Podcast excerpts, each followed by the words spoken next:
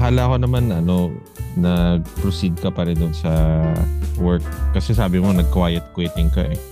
Bakasyon. Hindi na baka- rin. Bakasyon na uli. Ah, so, ah, okay. So, hindi rin siya quiet quitting. Actual quitting siya. Oo.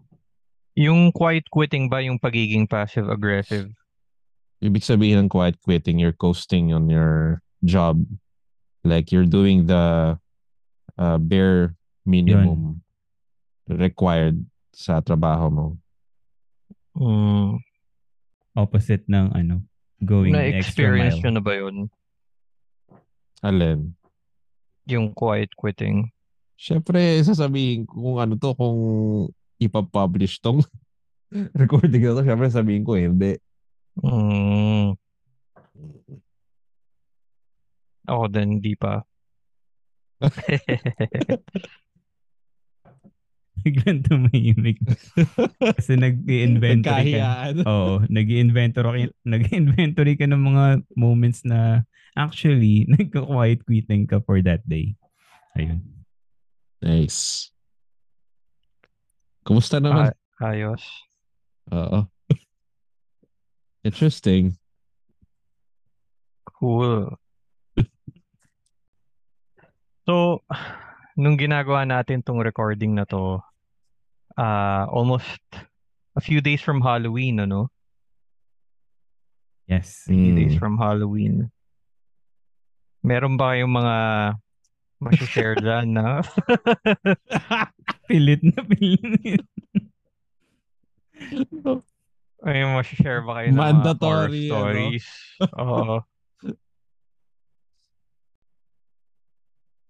Mga horror stories ko lang, ano eh, mga yung pag malapit na yung sweldo, tapos kubos na yung ano mo, yung budget mo for everyday expenses. Oo. Yan, yung mga ganyan. Or Tapos- ano, or Mm. or tumunog na yung ano, or tumunog na yung yung ding sa ano sa sasakyan mo. Low gas ka na pero mukhang walang malapit na ano na gas station. Sinisa mo, abot ba ako dun sa pinakamalapit na gas station na madadaanan ko? Nangyari na ba yun sa'yo na na-deplete talaga yung gas mo na hindi kinaya ng reserve fuel? Hmm, nagkaroon na nagkaroon na ng isang ano ng isang instance na nangyari yun. Oh, Mm. Overestimate ko yung ano ko eh. Yung capacity nung ano eh. Nung, nung sasakyan. Pero sa beses na nangyari yun, hindi na na. pag nasa Oo, traffic mahirap. ka. Pag nasa traffic Mahirap. ka. True, Kasi true. pag nasa traffic ka, yun, nagkukonsumo ka pa rin ng gas. Pero wala kang magawa kasi stuck Mm, in the nandun ka lang eh. Sabi, na, Mm. sabi natin, nasa EDSA, ganyan. Tapos, Mm-mm. although sa EDSA pala, marami rin naman palang gasoline doon. Anyway. Dapat pala, ano, in-invite ulit natin si, ano, si Don. Ah, that's more For, horror ano? stories, ano? Oo. Any interesting story na maalala nyo? Ako, ano ba? Usually mga horror stories na tumatatak sa isip ko, in, creepy stories, no? Mga nakukuha ko sa sa Reddit. Usually pag Ah. merong ano doon, So, wala ng question na yun nga, no? What's the creepiest thing that ever happened to you? Yan, favorite ko yan. Pampatulog ko yun eh. Mm. Babasa ako ng ganun hanggang makatulog. So isang tumatak sa isip ko na for some reason no, yung siguro it has to do with the storytelling. Medyo mahaba siya, eh. it's a it's a big block of text, no. Pero satisfying naman. Ah, so kwento ko lang ng mabilis. So Mhm. nagda-drive siya some somewhere in the US, uh middle part, uh, some middle state in the US na na maraming bundok. Ah, ano yata siya eh. Ang trabaho niya nasa sales siya, sales. Parang medrep yata, parang ganun yung field niya, no. So na-destino siya doon. Tapos he found himself one uh you know, deep into the night, he was driving those deserted roads, uh mountainside roads. So Mm. these are mountainside roads. Mag-isa lang siya. Parang for hours yata, wala siyang nakakasalubong na sasakyan. So drive lang siya. Tapos, biglang may nakita siyang sasakyan. May nakita siyang Okay. sasakyan. Ay, hindi pala. Sorry, hindi pala sasakyan. Nakita niya, figure ng babae. Figure Okay. ng babae. Ah, so malayo pa lang na aninag niya, may figure. And then as he came closer, nakita niya na babae. So he slowed down. Kasi nasa daan eh. Mm. So yung babae na yon was walking slowly across the road and heading towards the woods. Yun ang description niya. So nag-slow down siya. Ah, tapos um, as he, you know, uh, came near, na mas mas na make out niya yung uh, features nung babae. Nakita niya na parang mukhang injured eh. So pagkaalala niya, may dugo yata sa sa katawan. Hindi niya masyadong nakita yung mukha pero nakita niya na mukhang injured kasi the way that the the person, the woman was walking, ah, mabagal, parang yun nga, parang lakad ng isang injured na tao. So ang ginawa niya, so ano bang gagawin niya? So mukhang kailangan ng tulong eh. In the middle of nowhere to ah. Mm. Huminto siya. So, sabi niya nga doon sa story, sa story niya, Bad idea yun ah. Oo, I, I think that's the most stupid thing I've ever done in my life. Ikaw? Pansin mo nagbi ha? Yung ano, yung dun yung nagkikwento nga. So pansin niyo nagbi-build up na no, yung yung thrill nung sa sto- nung story. So huminto siya, ah, iniwan niyang bukas yung headlights niya. Doon siya hinanap niya yung tao na nakita niya doon sa area, pero hindi niya makita. Wala siyang nakita, wala siyang nakitang wala. Wala siyang nakitang ano, ah, and parang nangyari to 90s pa eh. So walang mga like cellphone na gamitin mo lang yung torch ng phone mo, ganun. So he Tagal was ano, he was uh, relying on the light coming from the car. And yun nga, 'di ba nga it was stupid of, of him to stop. Parang ilang minutes pa yata yung in-spend niya just looking for the the thing that he saw. Tapos yun, and then it suddenly occurred to him yung mistake na ginawa niya na minto siya in the middle of nowhere just because of that thing that he saw. And Mm. then tumay tumayo na daw yung balahibo niya and that's the time that he ran to back to his car and locked locked it immediately and drove off. Ooh, Yun. Ewan ko ah, sa, there, there's really something ano eh, yun nga, very creepy about the story kasi siguro ano, inisip ko it can happen to us. Right? Yung plausibility kasi nung kaya siguro ano, I was creeped out by it. The, the way that it's plausible to happen. And Mhm. ako, alam niyo naman, 'di ba? Uh, I I always drive at night uh, coming from work, you know, Mm-mm. uh, past 12 midnight because my work ends around that time. So it it can easily happen to me eh, yung ganung pangyayari. And ako sa akin sa sa isip ko, what will I do if that happened? If that happened to me. Yun lang kaya siguro fa- para sa akin that's creepy. And I've I've ano rin na experience ko na rin yun eh na lalo na sa, sa mga provincial areas nag-drive ng gabi Mm-mm. nang walang wala kang nakakasalubong na nasasakyan, ikaw lang mag-isa nagda-drive. Usually pag nagda-drive ako, hindi naman ako natatakot kasi 'di ba, nasasakyan ka naman eh. Oo. Nakakatakot Pero hindi lang ka tumitingin sa ano mo. Hindi ka tumitingin sa rear view mirror mo. Ewan ko. Tumitingin rin, syempre, 'di ba? Kailangan mong tingnan 'yun eh. Ah, that's part of driving. I mean yung ano yung yung yung likod ng sasakyan mo mismo. Yung Hmm, backseat hindi mo naisip na ano. na bigla may kasabay ka na pala doon, no? Yun yun eh, yun yung kinakatakutan ng ibang tao pag tingin mo may ano, may figure na makikita mong nakasakay doon sa likod. Speaking of that, meron akong isa pang kwento. Pero kayo muna, anong anong ma-share nyo? Dahil dun sa sinabi mo, Ronald, Hmm. meron akong ano, meron akong naisip magandang kwento rin eh. Magandang kwento na totoo Na hindi or nanggaling sa Reddit, talagang nanggaling sa taong kakilala ko. Wala akong maisip na horror eh. Ang i-comment ko nga sana nung bringing up yung topic ng horrors is wala pang mas nakakatakot sa ano, eh, actual life. Like for every horror movie or story, Mm. may mahanap kang horror, real life horror, slasher films. Kapag binasa mo yung mga true crime accounts, parang hindi comparable eh. Capacity ng tao na gawin sa kapwa-tao niya yun. Unlike sa horror movies, may touch pa ng supernatural. Samantalang may readily available naman na real-life horror stories. Oh, Ayun. so ano nga yung mga real life horror stories na naisip mong i-share? Slasher movies, ini-imagine mo na nakakatakot yung nakamaskara na may kutsilyo. Tapos sinahabol ka. And it's something na nangyari to someone in broad daylight. Halimbawa sa US, yung napanood kong video, yung out of Mm. nowhere. Ano yung video? Ano yung nakita mo doon sa video? Yung EMT na pauwi, may ano pa doon eh, may touch pa ng irony kasi nga yung trabaho ng tao na yun is tumulong sa mga homeless. Tapos Mm. yung pumatay sa kanya, someone na may, we're hoping na mental health uh, issue and hindi lang disdainful or walang regard sa human life. In broad daylight, tinatay siya. Tapos, Pinatay siya nino. nung yung homeless na lalaki, I mean, paano, paano nangyari? Paano Sinaksak nangyari siya. yung ano? multiple stab wounds. I mean, paano, paano yung kwento? Ano yung, ano yung kwento nung ano? Like, nasa pasyente ba siya? Ganun? Nasa ng naglalakad nga siya in, or in something? broad daylight. Naglalakad siya yung EMT. Tapos may bigla nang Mm. lumapit, may nagsasaksak siya. So, 'di ba, hindi mo kailangan maghintay ng 2 hours na sineset up yung movie na Home Alone na tapos nagkataong masira yung telephone line or mga cut off tapos sahabulin ka sa sarili mong bahay like most uh, slasher films tapos mag-brown out minsan bagyo Naalala ko dyan sa story mo yung, di ko alam yung pronunciation eh, pero yung uh, anong meron doon? Dnipropetrovsk Maniacs.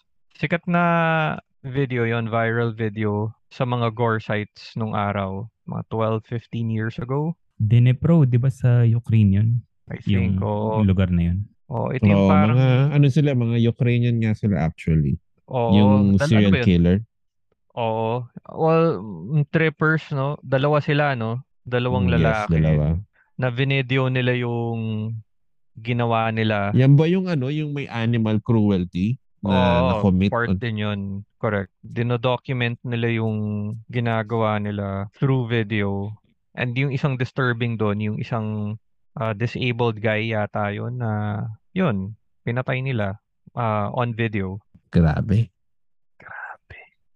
Nalala ko naman dyan yung ano, hindi ko maalala kung saan. Sa Somalia yata or sa Nigeria. Um, nung 2014, ah, di ba uso, uso dito yung ano, yung angkas, tsaka yung habal-habal. Anyway, alam ko yung kwento mo, Seth, pero sige, kwento mo. Ah, sige, narinig mo na ba to? Narinig ko na. Oh, pero hindi, sige, okay yan. Na creepy nga yan. So, ang nangyari, meron silang parang group motorcycle ano riders, taxi taxi riders. Tapos yung isa sa mga ano nila, yung isa sa mga parang members sila ano nawawala na for for a few days. Nag-conduct sila ng ano ng search party doon sa isang area kung saan last siyang um, I think namataan. Eh ano to eh, yung area na yun parang parang woods, parang ano, parang rural area. And then sa paghahanap nila, may nakita silang an- abandonadong bahay. And then it turns out pala na yung abandonadong bahay na yun deep in the middle of the forest ay site kung saan dinadala yung mga ah, mga mga kinikidnap ginagawa silang victims of ano human trafficking and ah, I think organ harvesting din yata. So pagpunta nila doon, kita nila meron pang mga taong buhay doon sa loob ng bahay. And meron ding mga ano mga corpses na nagde-decompose na may mga na-rescue sila doon na mga survivors doon sa bahay na yon. Pero tas naging parang national ano siya, controversy siya sa Nigeria yata or Somalia. And then up to this day, hindi na uncover ng mga investigators kung sino yung group or sino yung mga tao na responsible for ano for bringing people into that house kung sino yung mga nag-torture sa kanila at kung sino yung parang leader ng operation na yun. And in the end, hindi pa rin nila nakita yung ano yung ano yung nawawalang taxi driver. So hindi sila naging successful doon sa search party nila. Pero they stumbled upon this house na much much worse pa yung naging fate ng mga tao na nakita nila doon sa loob. Ritualistic killings yun eh, sa Nigeria. Ah, sa Nigeria ba yun? So sa Or- Nigeria pala. O basta, o parang Nig- Nigerian pagkakaalala ko. And they're they're doing it for religion or for yun nga, some I think twisted. ano parang belief in black magic. ko, an- oo, pagkakaalala ko meron sila yatang mga pinaghihinala ang mga clients, mga wealthy clients sa Nigerian society na ano ito, sila yung nagre-request ng mga ano ng mga tao na i i-offer as ritual, sacrifice, ganun ba? Parang ganun. Pero hindi rin nila na ano yun, na wala din silang na-identify kung sino-sino yung mga clients na yun. The end. Alam mo na, the customer is always right. Mm.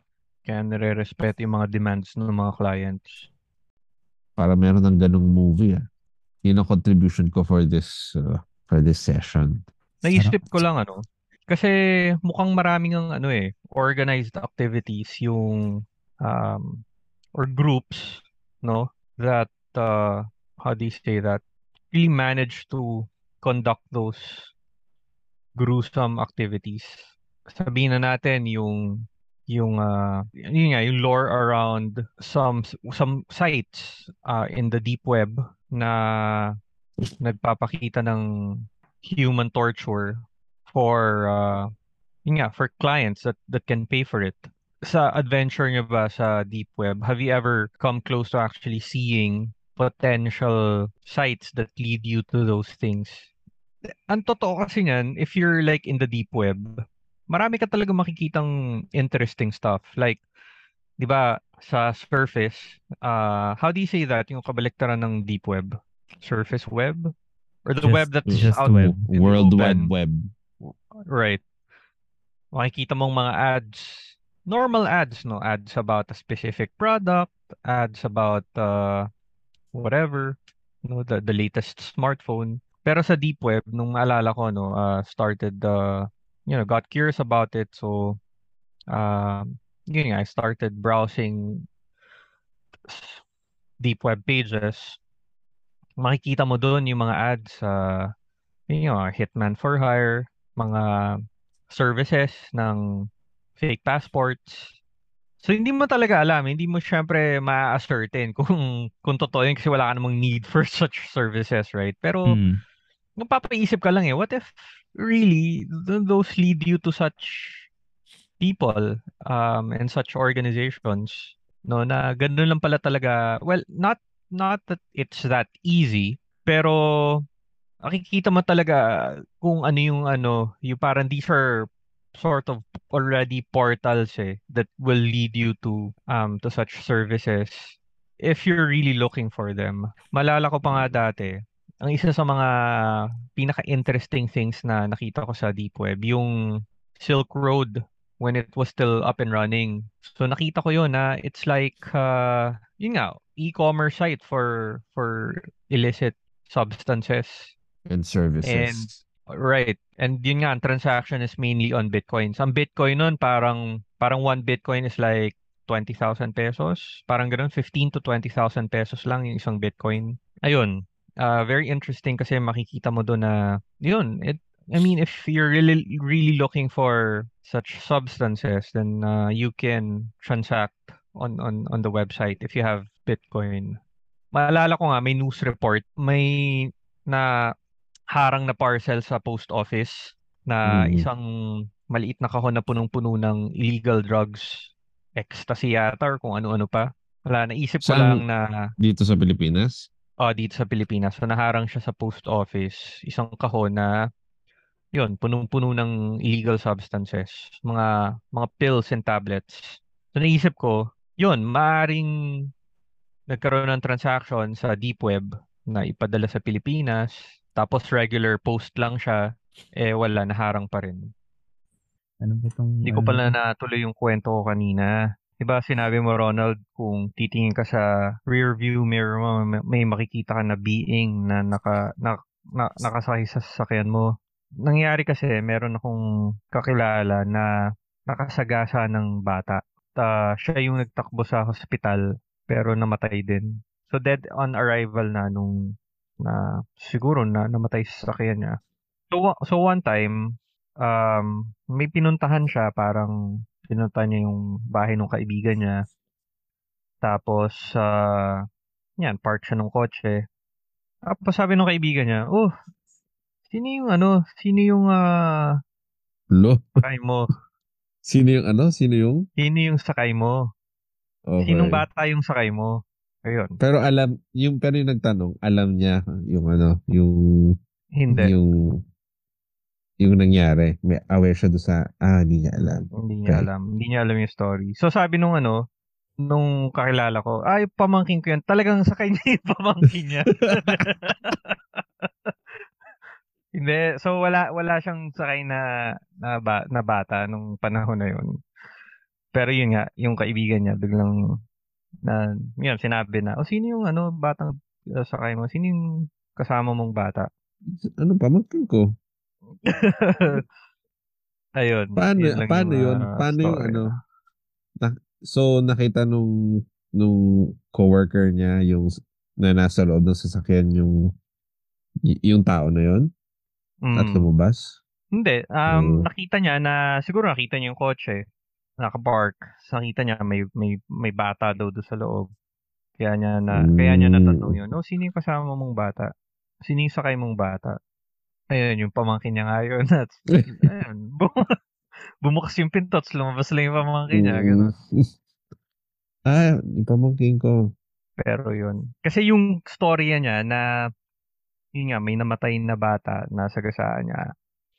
So, ay iniisip niya, so ano nangyari doon? Nakulong ba siya? May kaso pa? So, ang nangyari, urban poor kasi yung um, anak ng parang nakatira sa Yung squatters nasagasaan? area. Oo, at marami silang mag, marami silang a- mga anak, parang may oh, sampu yung anak nila. Tapos isa yun Okay. sa mga sa mga bata. Mm. Maliit na mga maliit na bata lang para mga 5 or 6. So makipag-settle na lang. Binigyan na lang Mm. sila na lang yung umasikaso nung pagkakaalala ko ah, sila na lang umasikaso nung pag nung, nung funeral. Oo, pati yung syempre inabutan na lang siguro. Hindi na nagsampa ng kaso or kung ano man. Hirap talaga pag ano, mahirap ka, no? Hindi ka makapag-achieve ng ano, hustisya. yun, yun nga yung nangyari, di ba? Doon sa naging viral, naging sikat na nung sa, nung parang maliit na SUV na ginulungan yung security MMDA? personnel. M- Ah, MMDA security. ba yun or security personnel? Yung MDA yata, yung alam ko eh. Yung mayaman yung ano, yung nakabundol. O basta kung ano man. Oo. O, di ba Oh. nagkaroon pa ng press con MMDA Pero- yun. MMDA ba? Wala ring Mm. wala ring nangyari. Kasi nga malamang ayun, pumayag na lang sa settlement yung yung mag-anak. O yung mismong na na, na injure. Nabuhay naman yun eh, no? In, badly injured lang. Wala, mas kailangan nila yung pera eh. 'Di ba? Isipin mo, abutan lang siguro ng sabihin mo ng kahit nga half a million lang eh. Mapapapayag mo na yun eh. So, ito, ito, na yun. li- limang daang libo para wag na kayong magsampa ng kaso. Para sa kanila, madaling umoo. Bigat nga. Eh, yung pinag-usapan namin ni Mardev kanina, pre, pre-recording. Sa panahon ngayon na, yan, may inflation, mahaharapin na naman natin yung another round of recession. Di ba the last, last recession kasi medyo, eh, kakagraduate pa lang natin ng college noon. Wala pa tayong masyadong alam eh. No, hindi pa natin nararamdaman yung effects niya. At ngayon, ah, next year, no, na tina-target ng mga, yun yung sinasabi ng mga big banks no na will, we might see a recession middle part of next year. So ano Mm. mangyayari? I'm pretty sure ano yun eh. Um, mararamdaman natin yun sa mga investments natin. Ewan ko. Kung, basta, I'm pretty sure, no, one way or the other, mararamdaman natin yun. Groceries. Oo. So, Oo, yan, yung inflation, price ng ganyan. consumer goods, yun talaga yung Oo. Impact na mararanasan ng ano, Oo. ng karamihan. So may nagsabi nga sa akin, actually katrabaho ko, sabi niya, ang problema kasi is sa mga ganung pagkakataon, ang mas nahihirapan talaga mentally yung mga nasa middle class. So sabihin natin daw? yung nasa pover yung mga below poverty line. Mm. Yes, ah ma- mafe-feel nila yung pain, no? Pero isipin mo, sanay na sila dun eh. Sanay na sila at saka kung meron mang mawawala pa sa kanila, yun nga, in their heads, they'll just write it off na, okay, sige, I don't need that. Kung Mm. nakakakain sila ng dalawang beses sa isang araw, they'll settle for just one meal a day. No, mahirap. However, parang mentally mas prepared na sila dun. So, yung mga mayayaman, ah, na tataas ang net ah, net income, wala, impervious sila sa mga ganong events. Kasi sabihin natin na okay fine, ano rin 'di ba, naka-invest din ng pera nila pero sabihin nating bumagsak 'yun, kahit 90% nung wealth nila bumagsak, mayaman pa rin sila, no? But yun nga, prone din sila sa suicide and all that, but doesn't change the fact that they're still rich.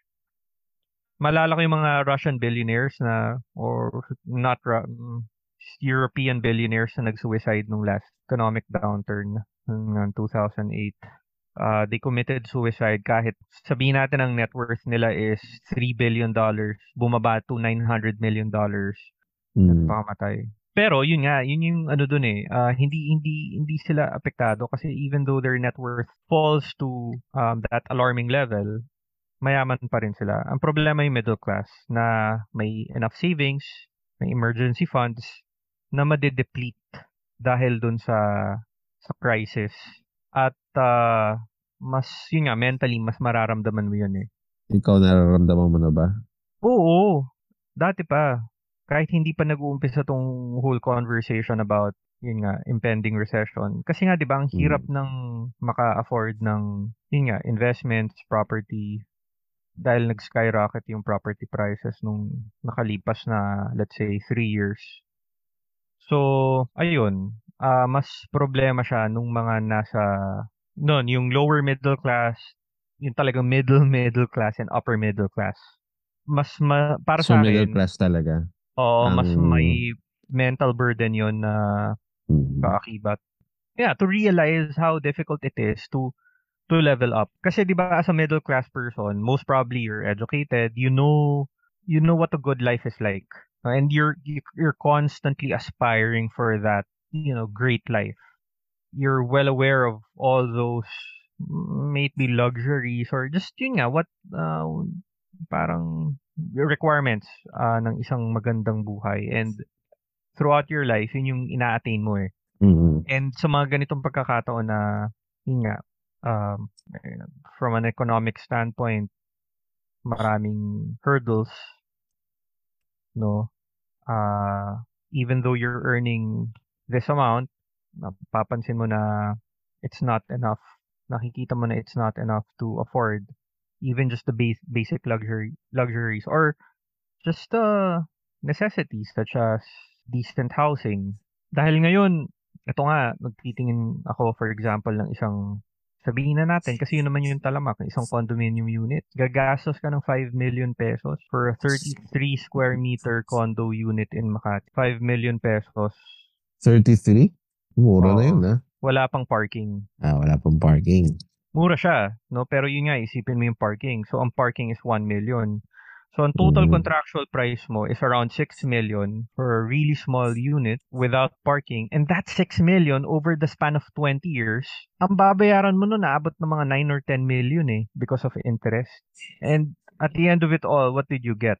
Talagang overpriced yung ano, real estate market sa Metro sa Metro Manila sa ngayon. Beyond comprehension na dina-downplay nga yan ng mga ng mga brokers eh, ng mga or real estate brokers na oh meron kaming ano, meron kaming 2.5% na down payment na ito yung kailangan mo lang to move in. Parang shit, even though peanuts yung ano na yan, yung down payment na yan, you're you're still faced with that debt of that can reach up to 9 million pesos depending on how you finance your your mortgage mga ano shitty realities in life na na mas totoong horror story.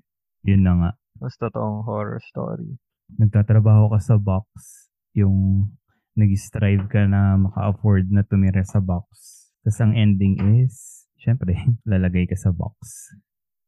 Exactly.